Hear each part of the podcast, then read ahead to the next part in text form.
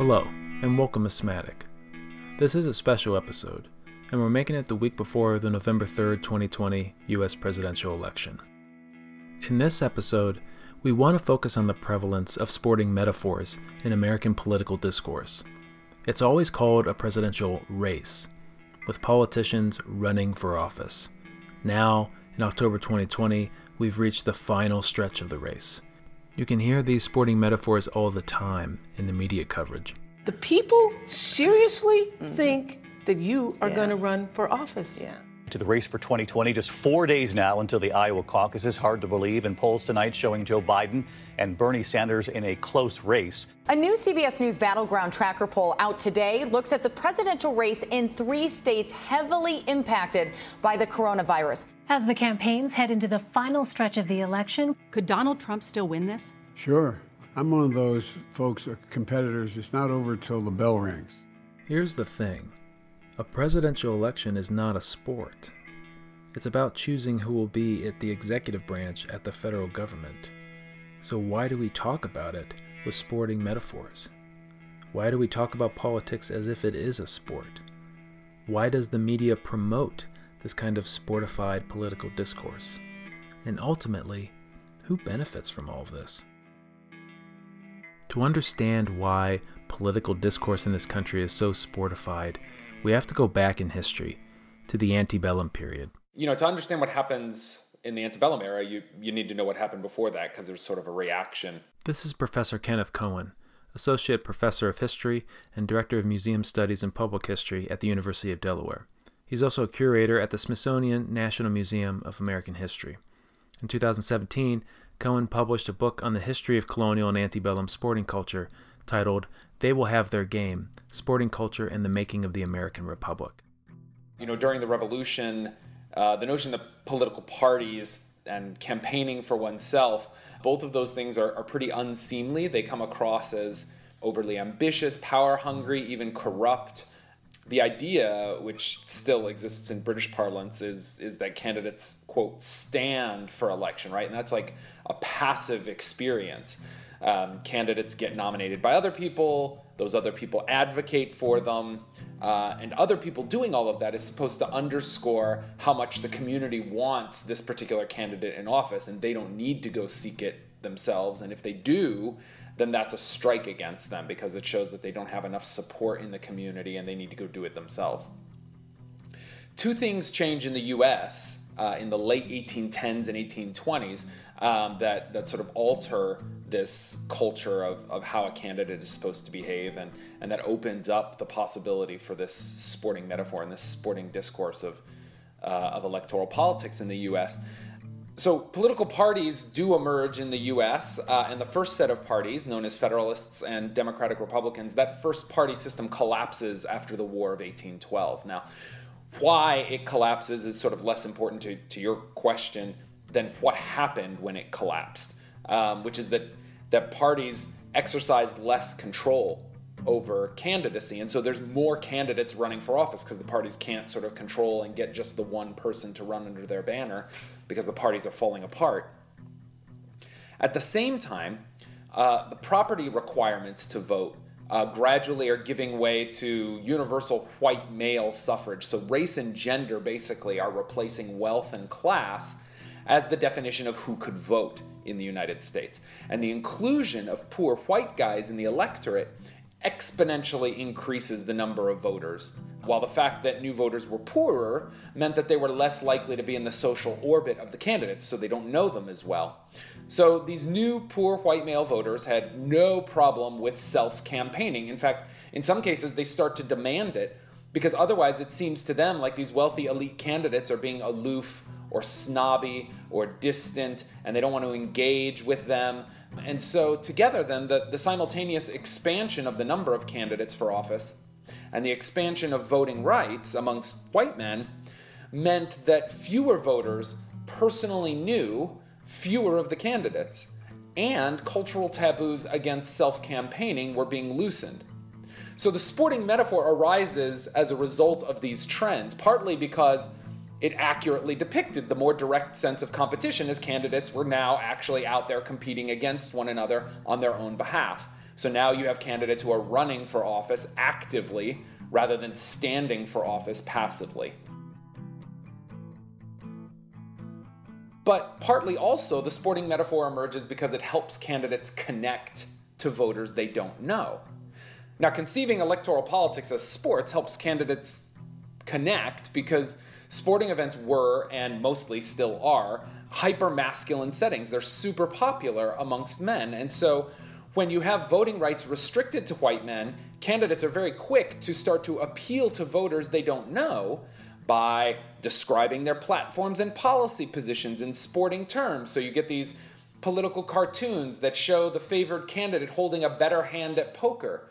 And the cards are labeled with policy positions about internal improvements or taxes or voting rights. The whole point of these political cartoons and the speeches that come along with them are that they sort of code political language and policy language in sporting terms that it's assumed most men understand well. And so it's a way to reach these new voters by talking about politics and elections as sports. So candidates describe their issue positions in relatable sporting terms. They present themselves as sporting champions, right? This is like a charisma thing, right? Andrew Jackson likes to take his shirt off on the campaign trail and show his battle scars. Like, um, you know, there's a, a, a machismo here that um, is is pretty extreme. And then also, there's a range of new, engaging political activities that are intended to mobilize voters that are using sports. They're based at taverns, they're based at horse races. You get race horses that are named for political candidates or for political issues or for political causes. Um, all of this is to drive up turnout because remember, turnout wasn't high in presidential and congressional elections in this period. All politics really were local until about 1828. Turnout for the presidential election was below 40% and it was below 50% for Congress. As these sporting metaphors take hold, as the uh, universal white male suffrage takes hold, and these worlds start to collide, voter turnout jumps to between 60 and 80%, which is the highest it's ever been in American history. And so, sport is a real tool for getting people to the polls, engaging them in the political process, and making them feel like they understand what's going on and they have a say. So, what I'm hearing from Dr. Cohen here is that there's an important historical link between universal white male suffrage and the rise of the sporting metaphor in American political discourse. This means that the question of sportified political discourse in U.S. history is inextricably tied to important issues concerning race, gender, and the right to vote. You know, as I mentioned before, the, the rise of the sporting metaphor for electoral politics is linked to a shift in the voting eligible population from being defined by owning property to being defined by um, race and gender. And people often forget that uh, more African Americans and even white women had voting rights in 1800 than in 1840. So in 1800, black men, if they could meet the property requirements, which of course was uncommon, but nevertheless, if they could meet the property requirements, they could vote in 11 of 16 states. The majority of states allowed African American men to vote if they met the property requirement in 1800. By 1840, as you have this shift towards white male universal suffrage, uh, black men can only vote in four of 26 states. And even New England states like Connecticut take voting rights away uh, from African American men. So the timing of this disenfranchisement doesn't line up super neatly with the elimination of the property requirements to vote. It lags behind by a couple decades. And so I argue that there's something else at work in this trend. The timing is much closer to the fo- to following the alignment of this massive sporting culture with electoral politics. And so essentially I'm saying the white masculinity of sporting culture pushed racial disenfranchisement. And at the foundation of this effort is the fact that white men claimed the intellectual and physical control to be brawny and physical, uh, like aggressive, one moment, and then restrained and polite the next. They could browbeat people at the polls, like literally, um, but then cast their ballot and claim to be part of this dignified, proper voting process. At sporting events, rich guys write in their diaries and letters about going to the horse races and uh, taking their seat in the really expensive box seats or the stands, uh, and then going down to the infield and mucking around with the sort of uh, the masses. And these rich guys do that to taste the sort of thrill of unrestrained competition and behavior, and then they go back up to their pricey or socially excluded club stands where they play the part of the restrained elite. So white men define themselves as the one who can, as the, the only ones who can do both of these things, and that gets like entrenched in psychology and sociology, sort of the roots of these of these disciplines. Uh, you know, folks like Thomas Jefferson say, well, you know, African Americans are inherently and uncontrollably over emotional. They can't shift from brawny to res- from brawny to respectable, and so these kinds of racist opinions formally exclude African American men from being able to do both of these things. They can't be both brawny and elite because they're excluded from the elite spaces. And white women are the reverse. If they're not in the very best seats, they're assumed to be prostitutes or undignified working women. So, what happens then is that the white masculine sporting metaphor for, for politics that emerges in the 1820s essentially helps restrict voting rights because as electoral politics becomes seen as a kind of sport, the same boundaries and limits that white men had first, and here's the key chronologically, first white men apply these boundaries in the sporting world, and then as politicians start to dip into the sporting world to mobilize people, those boundaries get transferred from the sporting world to the political world.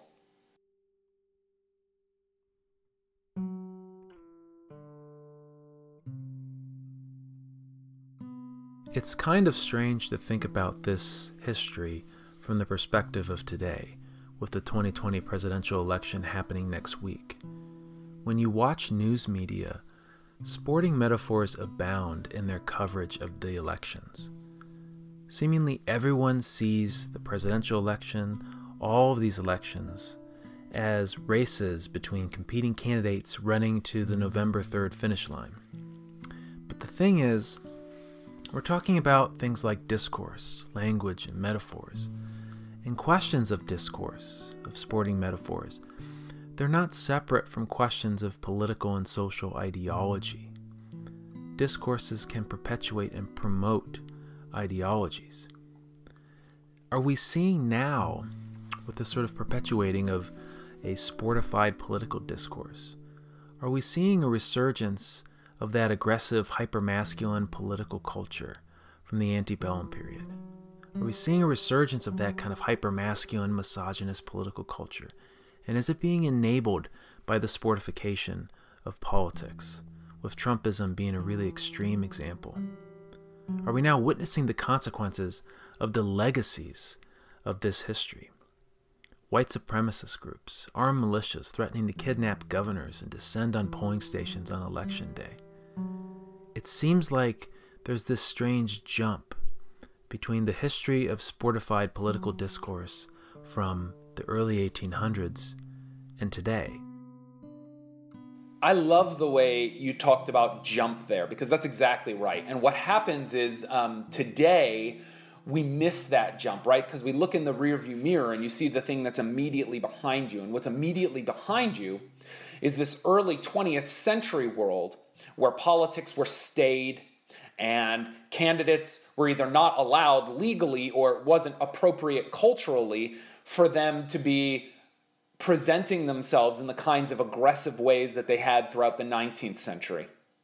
And what happens is there's a, there's a whole set of reforms that are passed in the 1890s. This is when the secret ballot comes into place. This is when uh, they limit the sale of alcohol uh, within a certain radius of a polling place uh, enforcing laws against gambling on elections, which had been rampant and a whole part of this culture. So in the 1890s, there's an effort to sort of transform politics from this raucous, rollicking, hyper masculine, sporting kind of experience to something much more dignified. And that's part of an effort at voter suppression right? In the late 19th century, you have the emancipation of African Americans, you have increasing immigration from Southern and Eastern Europe, and sort of lily white uh, middle class and elite folks use the notion of electoral reform as a way to create structures that inhibit or prevent or throw up barriers to other people voting. You know, you have this period between where we are now and the 19th century, where lots of this behavior wasn't super common. Now, of course, it, went on, it just didn't go on in formal politics, right? You have segregationists perpetrating political violence against African Americans in both the North and the South um, in various ways, whether you're talking about de facto or de jure segregation um, in both the North and the South. But in terms of the formal political experience, right, that gets sort of literally whitewashed, right? And what's happened since the 1990s is we've seen a return of certain elements of, of what scholars are calling sportified politics, right? So the laws from the 1890s remain in place, but now you have talk radio, cable news, and social media platforms that enable a kind of election coverage and engagement that looks like, um, I mean, that looks like Sports Center, right? And and that frequently uh, feature opposing pundits all screaming at each other in ways that encourage seeing and conceptualizing politics as a kind of dire team sport. And now there are threats that skirt the limits of the law or plunge through its loopholes or, or you know dare enforcement where mostly white guys are talking about showing up armed at the polls next week quote to keep an eye on things for their side right? This is 1840s 1880s type stuff. So first there's been a return to experiencing elections as aggressive sports in ways that are traditionally seen as very masculine and now that's led to more actual aggression politically in ways that harken back to the period before this era, this era of superficially polite electoral politics. And so I'd say again that, you know, this has to do with race and gender, right? This is it was easy to present formal electoral politics as less raw and more polite in like the 1930s, 40s and 50s when white folks largely agreed that they should have the power, or at least they thought they had the power now that demographic change in the country and the realities of state violence finally seem to be breaking through that white consensus, particularly with college educated white women, there is a real fear amongst white men of the loss of power. Uh, and the result is a return to this kind of muscular, masculine, threatening kind of politics.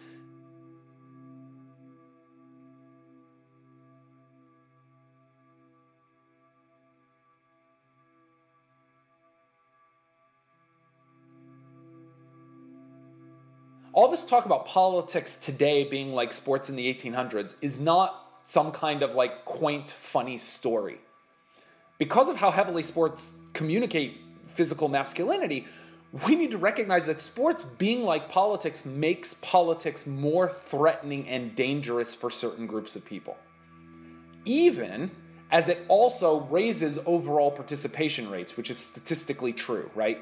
Voter turnout has gone up since the 1990s as this trend has emerged, but there are threatening, suppressive, and violent repercussions for that. And so there's a real trade off here that we need to think about and discuss as we connect the dots between sporting masculinity and what goes on in electoral politics.